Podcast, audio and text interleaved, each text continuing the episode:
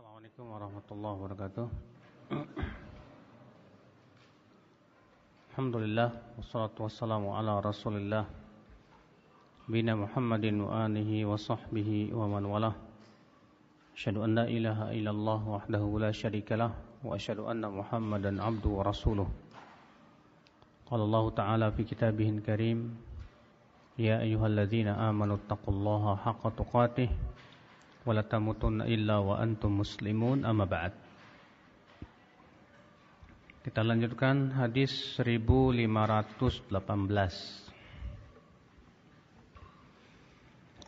Hadis yang dikeluarkan Imam Al-Bukhari dalam Al-Adabul Mufrad Abu Dawud dari jalan Al-Laits dari Khalid bin Yazid dari Sa'id bin Abi Hilal dari Sa'id bin Ziyad dari Jabir bin Abdullah secara marfu'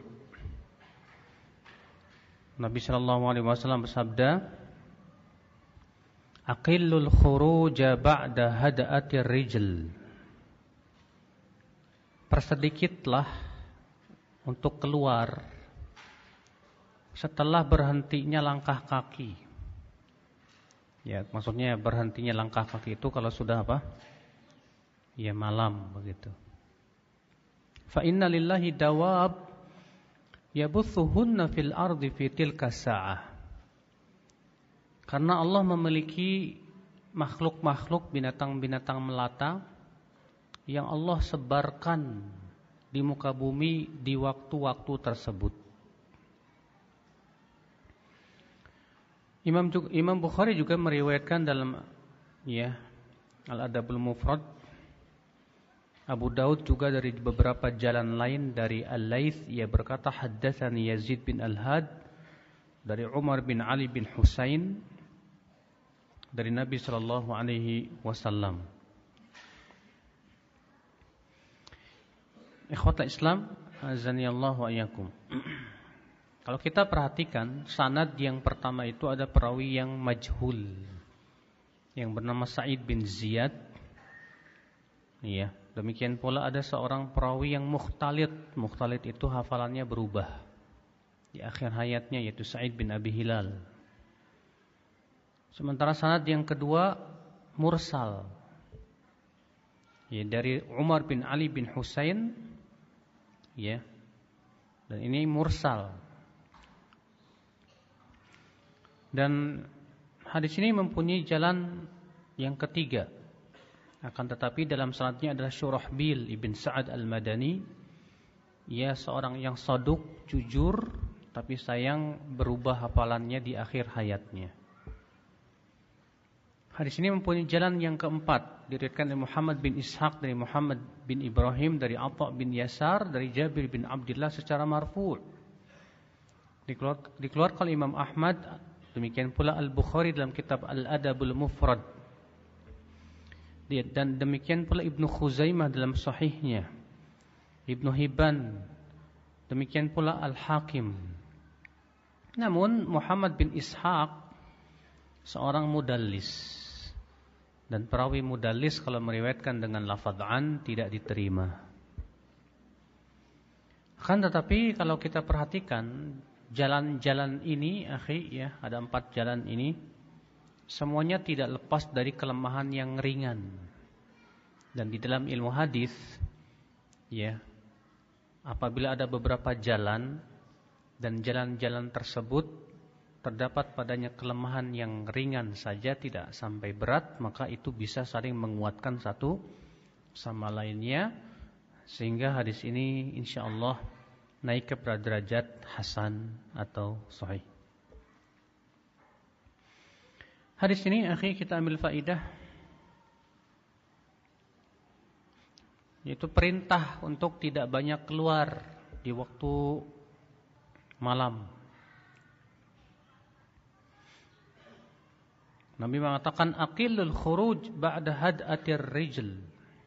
Persedikitlah keluar setelah berhentinya langkah kaki, kaki apa langkah kaki. Iya. Yeah. Dan dalam satu riwayat yang lain Nabi mengatakan apabila malam telah menjelang kufu sibyanakum Tahan anak-anak kalian kata Rasulullah. Dan tutup pintu-pintu rumah kalian dan jendela-jendela kalian. Kenapa? Karena di saat itu kata Rasulullah takhtariku fiha syayatin. Sedang saat-saatnya setan-setan bertebaran. Iya. Berarti akhi inilah saat yaitu antara maghrib dalam satu riwayat antara maghrib sampai isya. Itu merupakan saat-saat yang syayatin itu kata Rasulullah SAW bertebaran. Makanya Nabi SAW menganjurkan di waktu itu anak-anak kecil jangan dibawa ke rumah. Hatta ke masjid jangan. Ya. Tahan kata Rasulullah anak-anak kalian di rumah kalian. Sibian. Ya. Nah, sementara kita lihat banyak sekali ya kaum muslimin menyalahi sunnah ini ya. Di waktu maghrib anak-anak dibiarkan main-main di luar rumah. Terkadang pintu rumah juga terbuka begitu saja di waktu maghrib. Padahal Nabi Sallallahu Alaihi Wasallam mengabarkan di saat itu justru sedang apa? Bertebaran setan-setan. Tidaklah mendapatkan pintu yang terbuka kecuali setan akan masuk kata Rasulullah Sallallahu Alaihi Wasallam. Maka hati-hati ya akal Islam. Hadis ini kita ambil faedah yang kedua bahwa anjuran untuk menghindari waktu-waktu dan tempat-tempat yang di situ banyak setan. Waktu yang merupakan tempat bertebarannya setan, waktu-waktu setan itu bertebaran itu. Demikian pula tempat-tempat yang di situ tempat syayatin. Ya. Maka kita berusaha untuk menghindarinya karena yang namanya setan itu pasti sifatnya apa? Dia ingin menguasai manusia. Dia ingin menyesatkan manusia ya akal Islam. Di sini kita ambil faedah yang ketiga ya akhi bahwa masuknya setan ke rumah kita itu sangat tidak menguntungkan. Makanya Rasulullah SAW menganjurkan kita agar membaca surat Al-Baqarah di rumah kita. Kenapa? Karena Rasulullah mengatakan rumah yang dibacakan padanya surat Al-Baqarah itu setan lari. Maka jangan biarkan akhi ya, rumah kita menjadi rumahnya setan. Ya. Akhirnya apa? Setan akan berusaha untuk mengganggu kita, mengganggu anak kita, mengganggu istri kita. Bahkan Rasul, ya Rasulullah mengabarkan bahwa setan itu selalu ikut serta di dalam semua aktivitas kita. Makan dia ikut, minum dia ikut, bahkan kita bersetubuh dengan istri pun dia ikut. Ya. Maka dari itu kita berusaha jangan lupa ya berzikir kepada Allah Subhanahu wa taala. Supaya apa? Supaya setan-setan jin-jin tersebut tidak ikut serta ya akhwat Islam ya dalam aktivitas kita. Hadis 1519.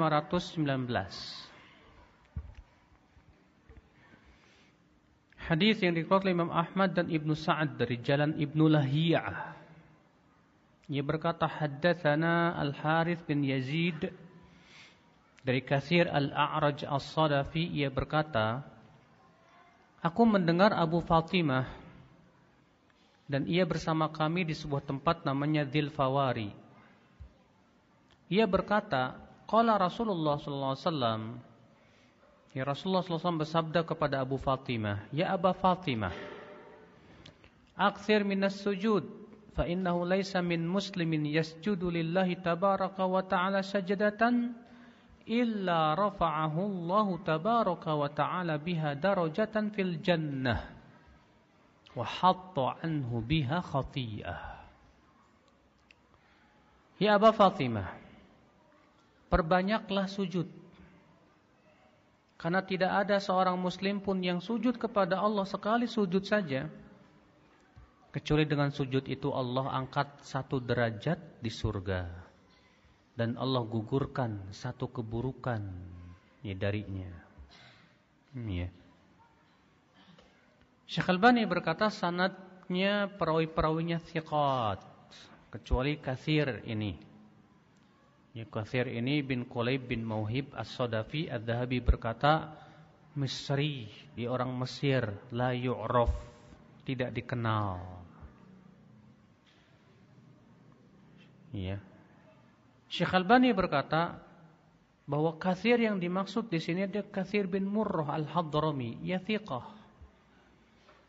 Yang menguatkan bahwa yang dimaksud dengan ia adalah Kathir bin Murrah yaitu dikeluarkan oleh Ibnu Majah dari jalan Al-Walid bin Muslim ia berkata hadatsana Abdurrahman bin Sabit bin Sauban dari ayahnya dari Makhul dari Kathir bin Murrah bahwa Abu Fatimah bercerita kepadanya ia berkata aku berkata hai Rasulullah akhbirni bi amalin astaqimu alaihi wa a'maluhu.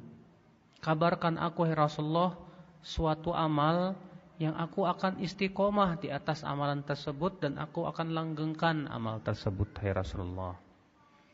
Qal maka Rasulullah bersabda alaika bis sujud hendaklah kamu sujud. Fa innaka la tasjud lillahi sajdah illa rafa'allahu rafa'akallahu biha darajah wa hutta anhu anka biha khati'ah. Hendaklah kamu sujud maksudnya salat ya.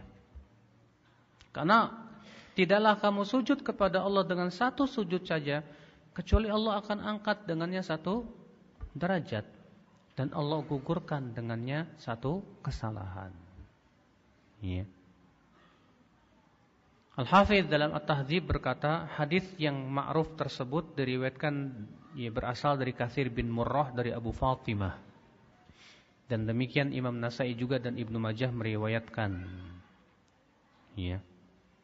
Sehingga atas dasar ini hadis ini berarti sahih. Maka dari itu perkataan ya bahwa yang dimaksud kafir di sini adalah kafir bin Qulaib ini kata beliau kurang tepat. Ya. Hadis ini akhi kita ambil faidah itu anjuran memperbanyak sholat mas Memperbanyak sujud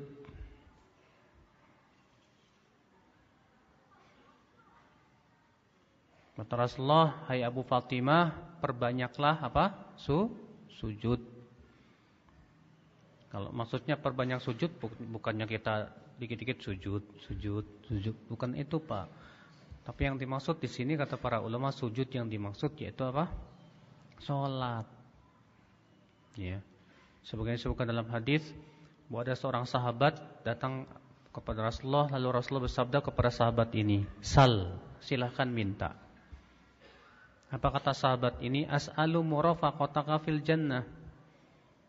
Aku minta ya Rasulullah supaya aku bisa menemanimu menemanimu di surga. Maka apa kata Rasulullah? Awa ghairu dzalik? Apa tidak ada yang lain lagi? Huwadak, itu saja ya Rasulullah. Kata Rasulullah, fa'inni ala nafsika bi sujud. Kalau begitu bantu aku atas dirimu untuk banyak sujud. Tuh lihat. Bantu aku atas diriku untuk banyak sujud. Maksudnya banyak sujud itu apa? Banyak sholat, Pak. Ya. Karena memang Masya Allah ya, akhi. Sholat ini luar biasa. Rasulullah SAW mengatakan apa? I'lamu anna khairu a'malikum as-salah. Ketahuilah sebaik-baik amal kamu itu apa? Salat. Jadi amal yang terbaik yang kita lakukan itu apa, Pak? Salat.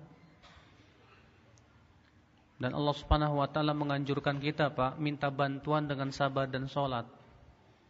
Allah berfirman, "Ya ayyuhalladzina amanu sta'inu bis sabri was salah." Hai orang-orang yang beriman, mintalah tolong dengan sabar dan salat. Nabi Shallallahu Alaihi Wasallam dalam riwayat Abu Daud apa? Ida hazabahu amrun sholla. Nabi apabila ditimpa perkara yang sulit, susah, segera beliau sholat. Demikian pula kita hendaknya Pak. Ketika kita galau, sholat. Sedih, sholat. Ya, ketika kita mendengar berita yang menyedihkan, sholat. Kita begitu ya, sebagaimana saya pernah ceritakan kepada antum ya.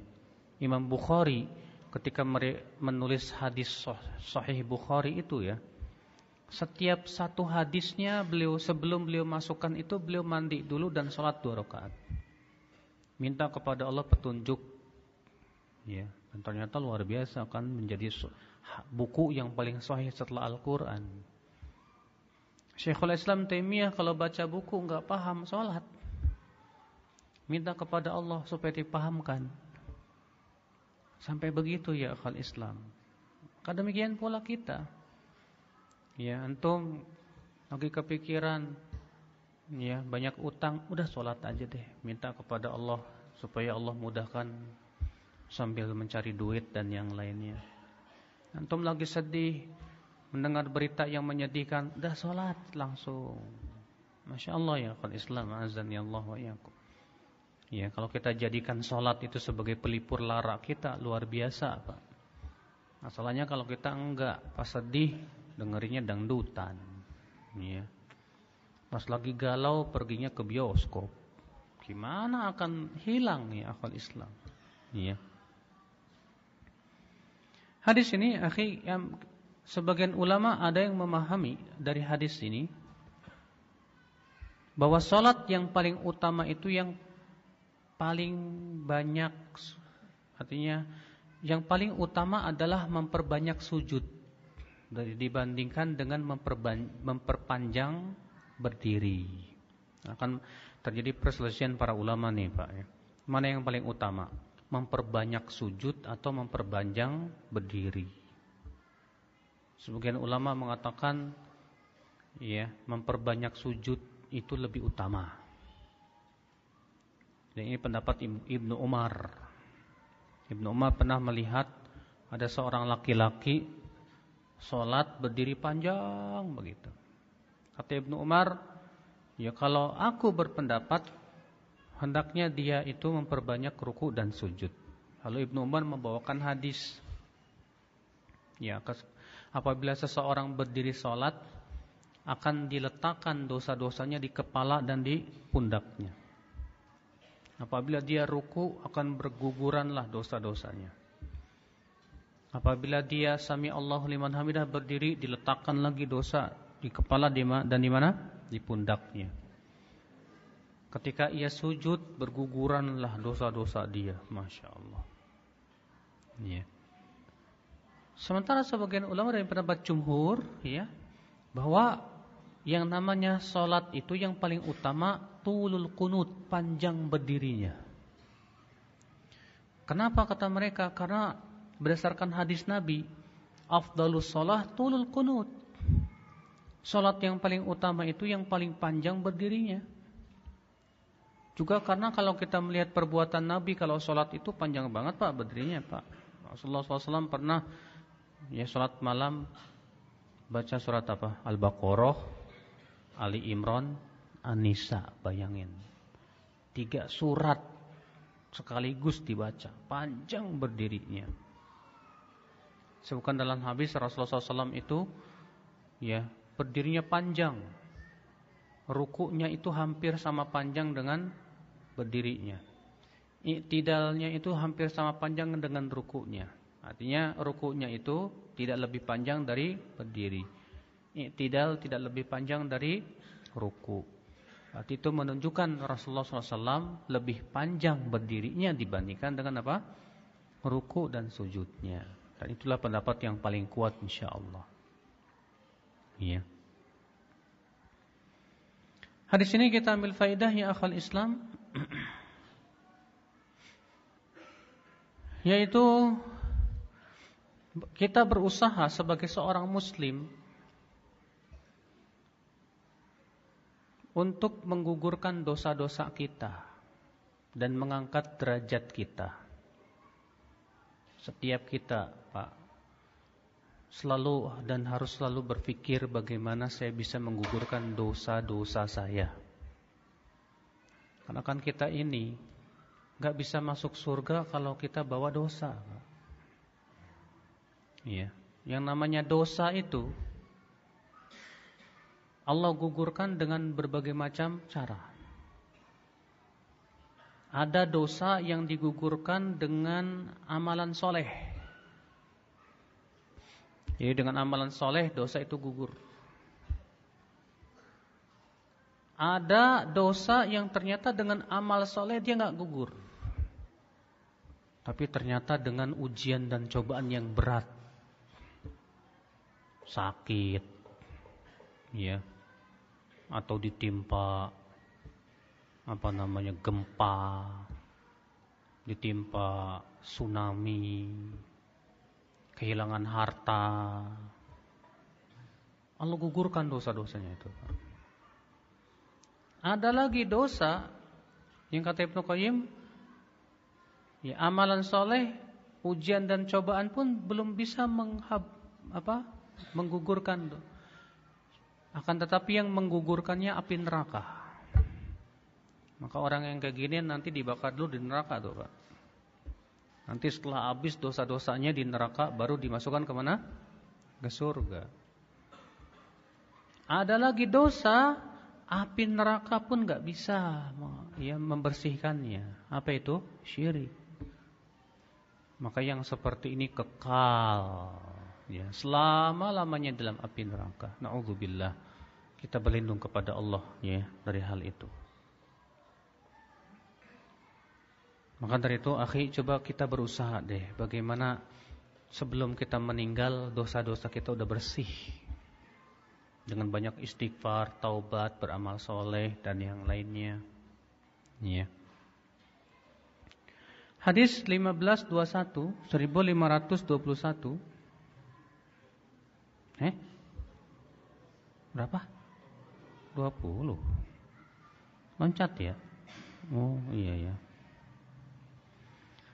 Hadis yang diklaim Imam Ahmad Ibnu Abi Syaibah dalam musannaf dari jalan Muhammad bin Amr dari Abdul Aziz bin Amr bin Damrah Al-Fazari dari seseorang dari Juhainah. Ia berkata, Sa'altu Rasulullah SAW, Mata usallil isya al-akhirah. Aku pernah bertanya kepada Rasulullah SAW, Kapan aku boleh sholat isya yang terakhir? Maka Rasulullah SAW sabda, "Idza mala'al lailu batna kulli wadin, fasallil isya al-akhirah."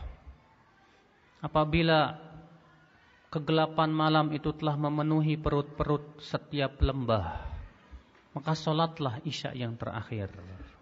Iya. Artinya Pak, di sini Nabi menjelaskan tentang permulaan waktu isya. Syekh Albani berkata, sanatnya dalam sanat per hadis ini perawi-perawinya thiqat nih. Kecuali Ibnu Domroh. Ia disebutkan biografinya oleh Ibnu Abi Hatim, tapi Ibnu Abi Hatim tidak menyebutkan padanya jarh, tidak pula ta'dil. Jarh itu artinya celaan ulama. Ta'dil itu artinya pujian ulama. Berarti kalau perawi tidak ada yang mencela dan tidak ada yang memuji, statusnya apa? Majhul. Majhul itu enggak diketahui siapa dia. Dan majhul ini bagaimana Pak dalam status hadis? Hah? Majhul ini dhaif. Majhul itu apa? Dhaif. Jadi kalau perawi kita enggak tahu kok ulama enggak ada yang memujinya ya. Maka ulama juga enggak ada yang mencelanya ya. Gimana nih? Jumhur ulama mengatakan ini perawi lemah. Kenapa? Karena kemungkinan antara thiqat dan doifnya sama-sama kuat. Berarti apa? Ini meragukan nih. Sedangkan sesuatu yang meragukan itu wajib ditolak tidak Pak? Ditolak. Sementara Ibnu Hibban mengatakan oh enggak, seorang muslim itu pada asalnya thiqah. Makanya Ibnu Hibban itu punya kebiasaan menganggap fiqh perawi-perawi majhul. Walaupun tidak secara mutlak di sana ada ya e, keadaan-keadaannya. Ikhwatul Islam azani Allah wa iyyakum. Nah ini akhwal Islam azani Allah. Jadi di sini ada Ibnu Domroh yang disebutkan biografinya oleh Ibnu Abi Hatim dalam kitab Al-Jarh wa Ta'dil tapi Ibnu Abi Hatim tidak menyebutkan padanya, pujian tidak pula apa celaan jadi kayak gini ini apa majhul Ya, ya. Makanya antum kalau nuntut ilmu tapi gurunya majhul, ini siapa ini? Saya nggak kenal. Ya, nanya ke ustadz-ustadz nggak ada yang kenal juga. Ya, nggak ada yang mencela, nggak ada yang memuji juga nggak ada. Gimana nih? Wah, kalau dalam ilmu hadis statusnya apa pak? Doif.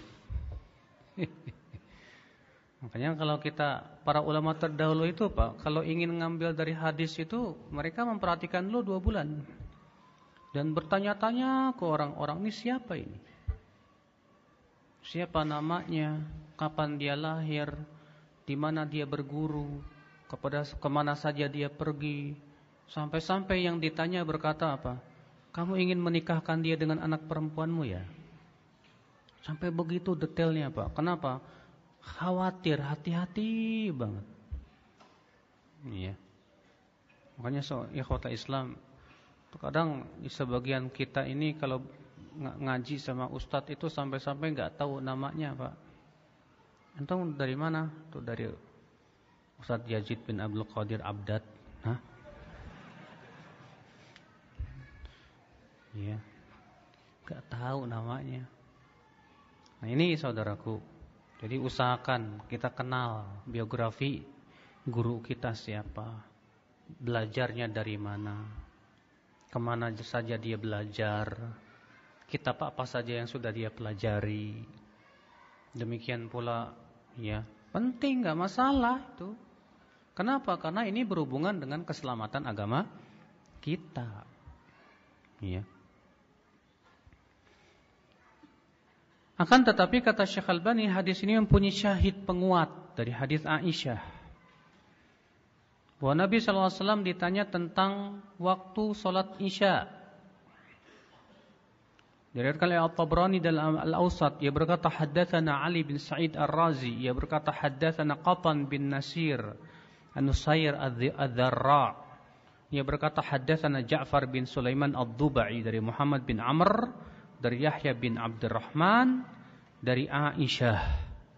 Syekh Albani berkata sanatnya sanat ini hasan. Perawi-perawinya thiqat dan Ali bin Said Ar-Razi ini ya diperbincangkan oleh para ulama dari sisi hafalannya, tapi itu tidak sampai kepada derajat lemah. Ya. Sehingga hadis ini ya insyaallah hasan. Naik. Hadis ini akal Islam kita ambil faidah bahwa waktu salat Isya itu dimulai ketika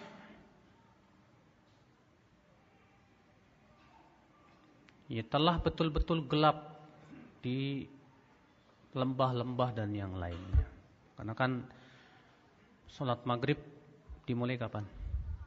Ketika terbenam matahari dan tampak syafak-syafak merah, tuh kemerahan tuh Pak.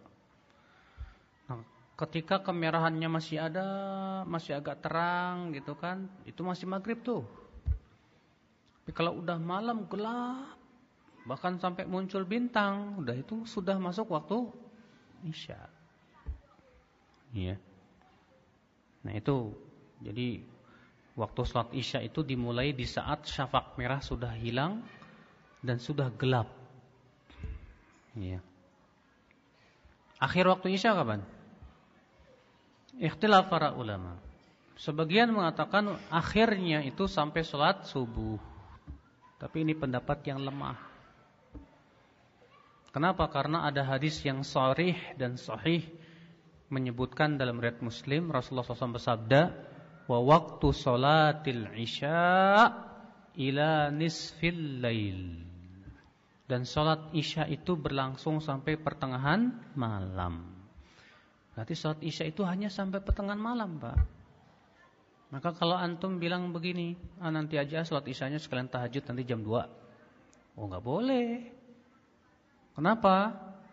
Karena jam 2 itu bukan waktu sholat apa pun juga. Kalau ada wanita haid, jam 2 malam baru bersih, Kata Syekh Utsaimin, maka dia tidak ada kewajiban sholat apa pun juga. Kenapa? Karena waktu itu bukan sholat apa pun juga. Karena waktu Isya itu sudah berhenti di pertengahan malam selesai. Iya. Ini akal Islam azan ya Allah ayakum. Waktu yang paling utama kapan? Salat Isya diakhirkan. Namun itu pun Rasulullah mengakhirkannya dengan salat berjamaah, Pak. Adapun antum sengaja meninggalkan salat berjamaah hanya karena ingin salat Isya di akhir waktu, nggak benar. Ya, tetap kalau kita mau mengakhirkannya, tetap kita bersama jamaah. Ya. Kita ada kesepakatan, eh jamaah besok gimana salat Isya jam 11 aja ya, misalnya gitu. Oh ya udah, maka salat berjamaah jam 11 malam. Sampai-sampai para sahabat itu, Pak, menunggu di masjid sampai apa terkantuk? Kantuk. Ya.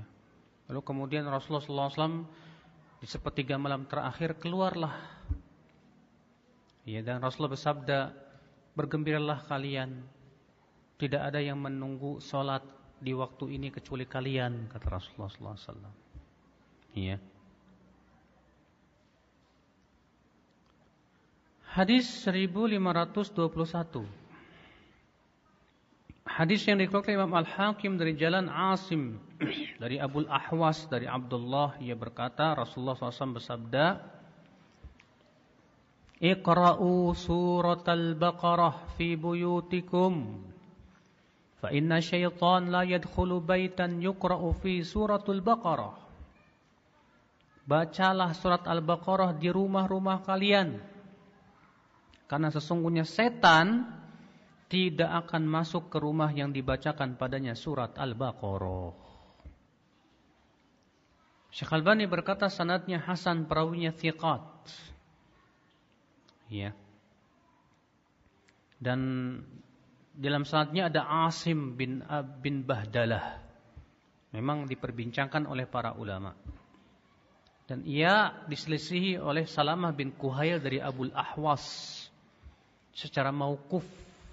Karena Asim bin Bahdalah meriwayatkan dari Abul Ahwas dari Abdullah bin Mas'ud dari Rasulullah sallallahu alaihi wasallam. Sedangkan Salamah bin Kuhail meriwayatkan dari Abu Ahwas dari Abdullah bin Mas'ud dari ucapan Ibnu Mas'ud bukan dari sabda Rasulullah sallallahu alaihi wasallam. Ya.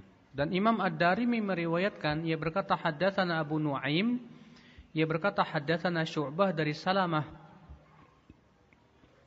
Ya. Dan yang marfu dan yang maukuf ini lebih sahih daripada yang marfu.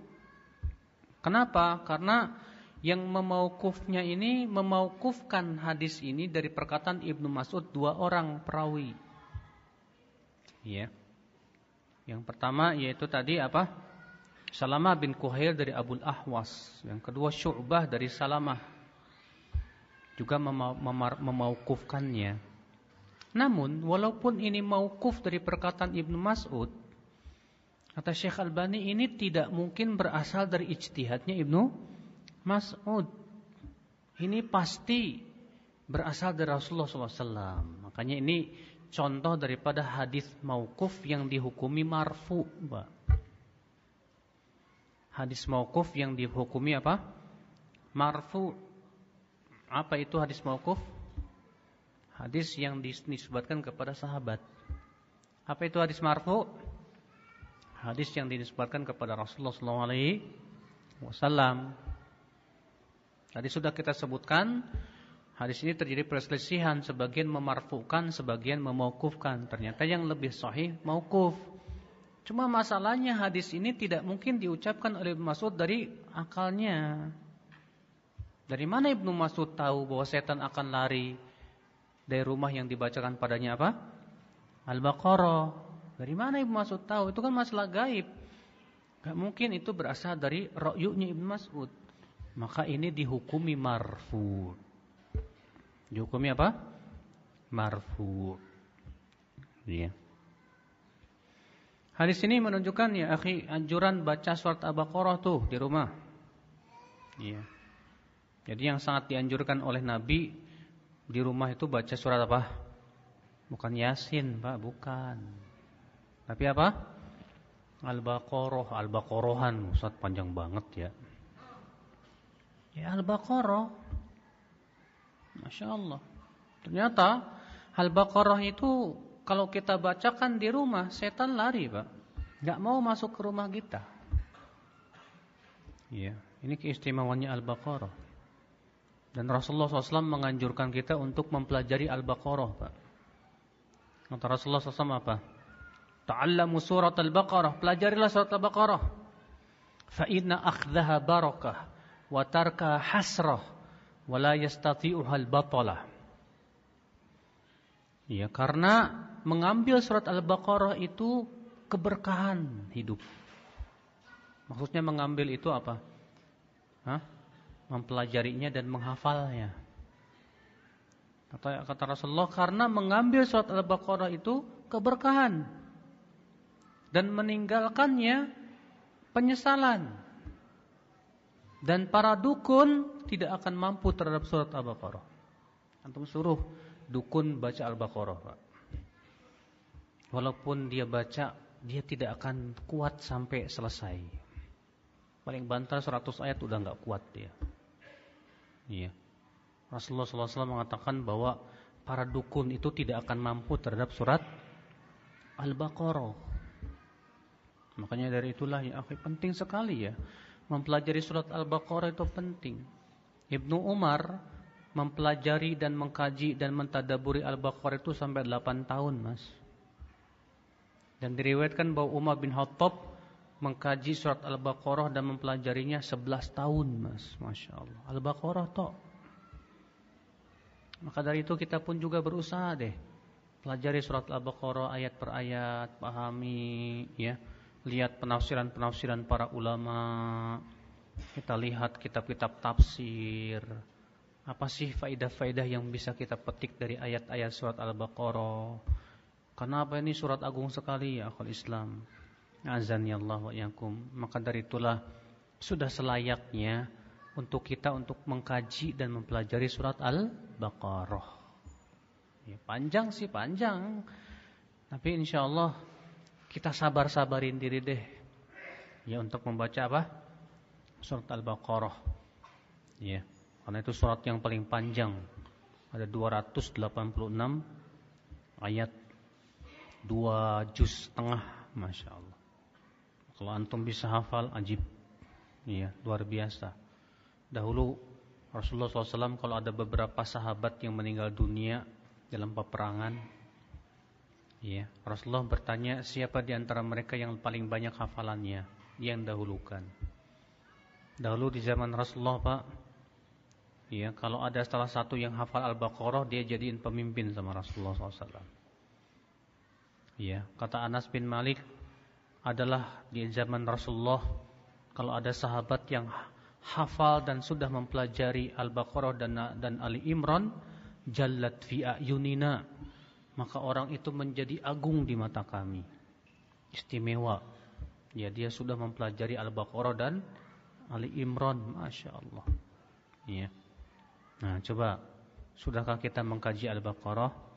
Sudahkah kita memahami dan mentadaburinya? Maka ingat meninggalkannya kata Rasulullah penyesalan, hasroh nanti. Allah alam, ada yang mau bertanya silahkan. Bolehkah saya membadalkan haji umroh mertua saya? Boleh. Tapi dengan syaratnya syarat kamu sudah haji atau umroh. Kalau kamu sudah haji dan umroh, nggak apa-apa, kamu badalkan.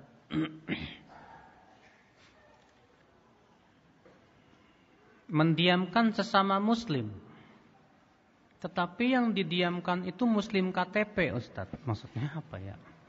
Maksudnya KTP-nya muslim tapi sholat kagak, puasa kagak gitu ya. Apa dosa Ustadz? Masalahnya apa alasan anda mendiamkan dia? Kalau mendiamkan alasannya kamu artinya untuk memberikan pelajaran Ustadz biar sholat. Manfaat nggak? Dengan kamu diamkan seperti itu. Atau kamu diamkan malah dia semakin nggak mau sholat. Tentu kita jangan sampai membantu setan untuk menyesatkan saudara kita. Ya, apa alasannya? Kalau mendiamkan karena saya nggak suka dia nggak sholat, ya makanya saya diamkan aja bodoh amat. Orang nggak sholat, bayangkan. Jadi hari kiamat kata Rasulullah orang yang nggak sholat itu akan dikumpulkannya bersama Fir'aun, Haman, Korun. Waduh ngeri itu kan. Ya, maka kalau memang demikian keadaannya karena misalnya antum takut terpengaruh oleh dia dan yang lainnya silahkan saja nggak masalah sih. Cuma apa kita tidak berpikir bagaimana untuk mendakwahkan dia, mengajak dia sholat, ya. Sebab kalau semua orang antum diamin gara-gara itu, akhirnya antum jadi pendiam, mas.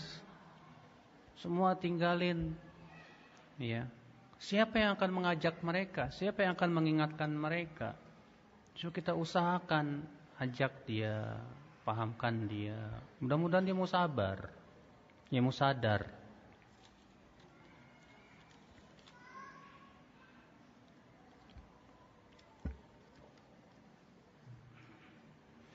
Orang-orang Eropa atau Amerika yang mempunyai warna rambut merah, kuning atau putih Apakah mereka boleh menyemir rambutnya dengan warna hitam? Gak boleh. Kenapa? Karena Nabi melarang umatnya menyemir dengan warna hitam. Ya kata Rasulullah SAW nanti akan ada di akhir zaman orang-orang yang menyemir rambutnya dengan warna hitam bagaikan apa? Ya tahi-tahi apa kotoran-kotoran burung e, merpati. Apa kata Rasulullah SAW? La yajiduna, la yadkhuluna al-jannah wa la yajiduna rihaha. Mereka tidak masuk surga dan tidak mencium bau surga. Sampai kata sebagian ulama, mencat rambut dengan warna hitam itu termasuk dosa besar berdasarkan hadis tersebut. Ya.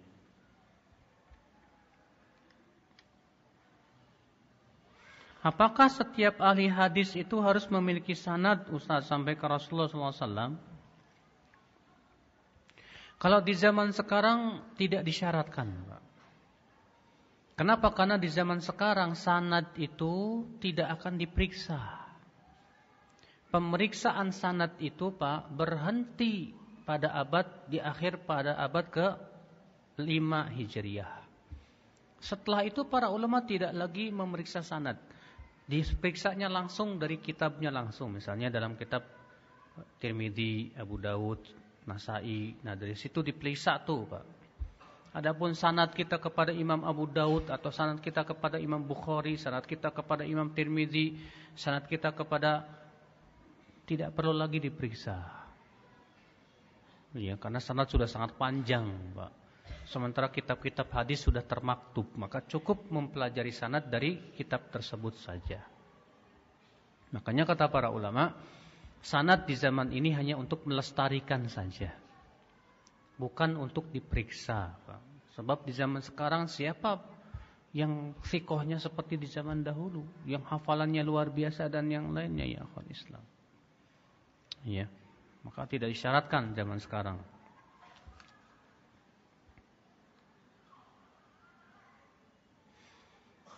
Di kontrakan tempat saya tinggal ada jimat di setiap pintu yang ada di, ru di rumah. Saya ingin lepaskan dan buang. Tapi khawatir pemilik rumah marah Ustaz. Bolehkah saya biarkan saja? Jangan dibiarkan Pak. Kita wajib mengingkari kesyirikan. Kalau dia marah ya udah cari aja kontrakan yang lain daripada antum di situ tidak mengingkari kesyirikan sementara kesyirikan di mata kita berat Pak. Kan seorang muslim itu wajib berlepas diri dari kesyirikan, wajib itu. Ya. Ambil bakar. Bagaimana hukum mencabuti uban makruh? Kata Rasulullah, la tantifu syaib. Jangan mencabut uban.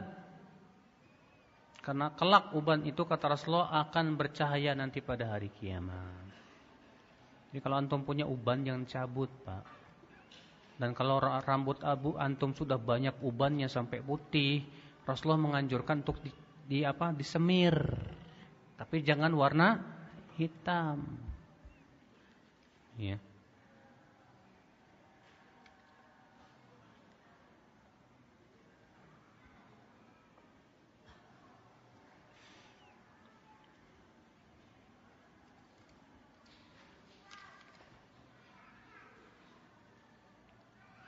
Berapa batasan umur anak-anak yang ditahan di rumah ketika maghrib Ustadz?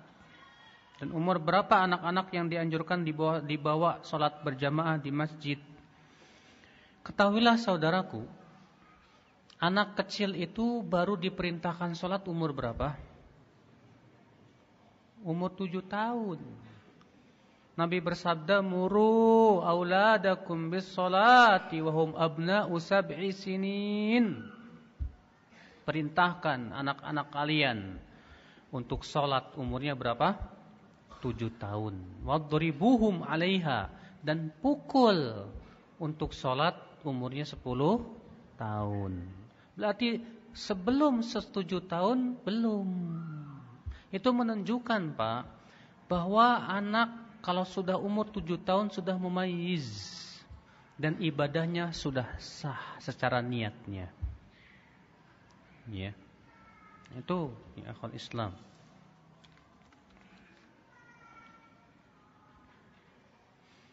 Kapan waktu sepertiga malam, tengah malam? Ah, dihitung aja lah.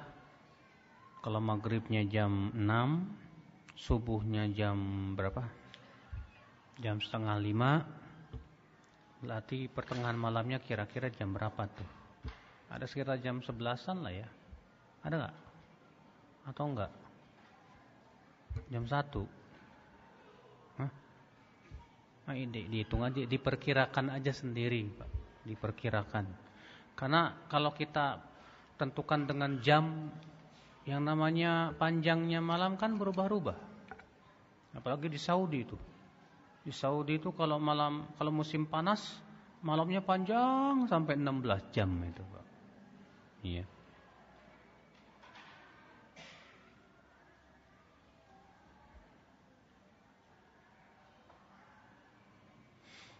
Ustaz, izin bertanya sekaligus berbagi pelajaran dari musibah yang menimpa anak. Anak seorang suami yang istri anak mengajar ilmu diniyah di salah satu SDIT terkenal di kota anak. Tapi sayang ketinggian ilmu agama tidak menambah takut kepada Allah. Hingga istri anak terjatuh pada fitnah asyik chattingan dengan sesama rekan guru ikhwan. Iya. Kenapa antum izinkan dia ngajar? Kan Allah memerintahkan wanita untuk tinggal di mana? Di rumah. Itulah hikmahnya Pak. Kenapa wanita itu tidak boleh keluar rumah kecuali kalau ada kebutuhan saja. Kenapa itu kan salah antum sendiri. Harusnya antum bilang dong ke istri, "Mah, udah kamu tinggal aja di rumah." Biar saya yang mencari nafkah. Ya. Sekarang antum biarin ah insyaallah istri saya ilmunya tinggi. Saya yakin insyaallah nggak bakalan tergoda. Kata siapa nih buktinya kan gitu. Ya. Ternyata di sana ada guru-guru yang lebih ganteng dari antum. Ya. Maka dari itulah ya akal Islam. Kalau antum punya istri, antum bilang ke istri, kamu udah di rumah aja. Kenapa? Pertama karena Allah memerintahkan begitu. Wa qarna fi buyutikunna dan hendaklah kalian para wanita tinggal di, di rumah-rumah kalian. Yang kedua, Rasulullah SAW menganjurkan wanita untuk di rumah. Rasulullah dalam satu diriwayatkan ya dari Rasulullah, "Idza kharajatil mar'atu min baitiha istasrafah syaitan." Jadi kalau keluar perempuan keluar dari rumahnya itu setan yang jadi pembimbing dia itu, Yang namanya perempuan itu datang dengan empat, perang pergi dengan delapan. Artinya memfitnah, Pak, memfitnah. Ya. Sholat lima waktu saja wanita yang lebih utama di mana? Di rumah. Kenapa? Karena keluarnya wanita dari rumah itu fitnah. Walaupun Rasulullah melarang kita untuk mencegah mereka untuk pergi ke masjid. Tapi itulah yang akal Islam. Antum biarkan istri antum kerja di kantor, di mana. Kecuali kalau antum lumpuh, nggak bisa kerja, beda lagi. Selama antum punya dengkul dan antum bisa cari duit, udah kewajiban cari nafkah itu siapa? Suami, bukan istri. Makanya suruh istri, istriku, udah kamu duduk manis aja di rumah. Kamu itu bagaikan permaisuri. Ya. Gak usah kamu capek bekerja untuk cari nafkah. Ya. Ini Apakah tindakan isi dengan asyik chatting ini termasuk selingkuh? Ya itu ya. Bahaya besar. Ya, kalau antum termasuk suami takut istri, HP-nya ambil diam-diam. Ya. Istri lagi tidur, ambil HP-nya diam-diam. Jual. Ya. Udah lembir apa jual udah. Nanti kalau HP istrinya nyariin HP ku ke mana mas nggak tahu mana aku tahu. Ya.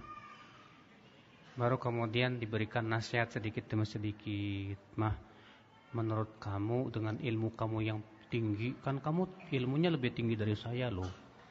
Kalau chattingan sama ikhwan tuh hukumnya apa? Ini ada ada ada kebutuhan kok, tapi kalau sering-sering fitnah lama.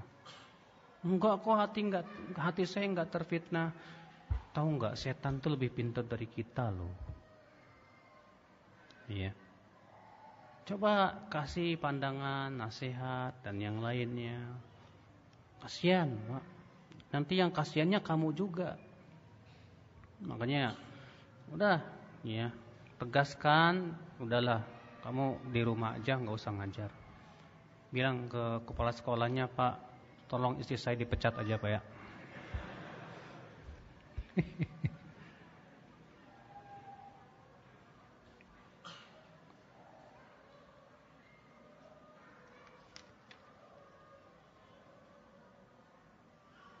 Bagaimana cara mengamalkan sunnah menghatamkan Al-Quran 30 hari, 20 hari dengan sunnah membaca surat Al-Baqarah mana yang lebih utama Ustadz?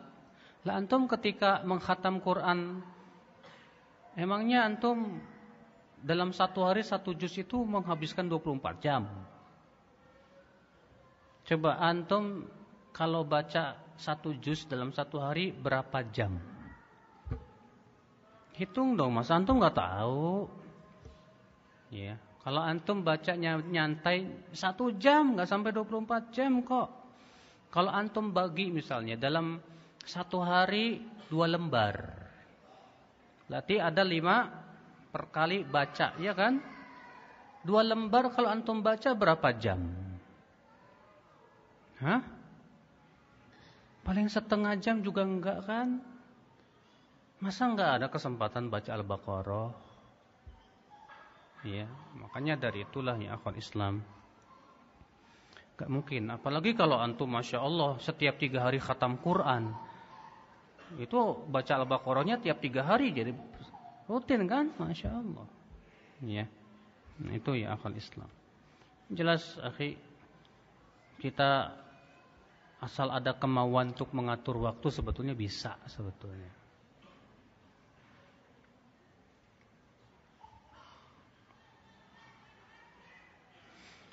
Apa hukum jual beli handphone, headset, hands free dan sebagainya yang terkadang manusia menggunakannya untuk maksiat seperti nonton video porno dan yang lain-lain.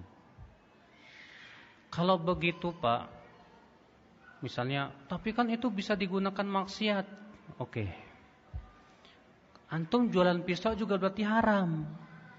Karena bisa buat apa? Ngebunuh, ya kan? Bisa aja. Sekarang kita lihat secara mayoritas ini dipakainya buat apa sih? Biasanya dipakai buat ngebunuh apa bukan? Bukan kan? Iya. Maka dari itu nggak masalah. Adapun kemudian orangnya malah menggunakan HP-nya buat nonton video porno ya dosa dia. Adapun hukum HP sendiri apa? Mubah. HP bisa nggak jadikan wasilah untuk kebaikan? Bisa buat nuntut ilmu, Ya enggak? Iya. Allah alam sekadar cukup. Subhanakallah bihamdik. Asyhadu an la ilaha. Assalamualaikum warahmatullahi wabarakatuh.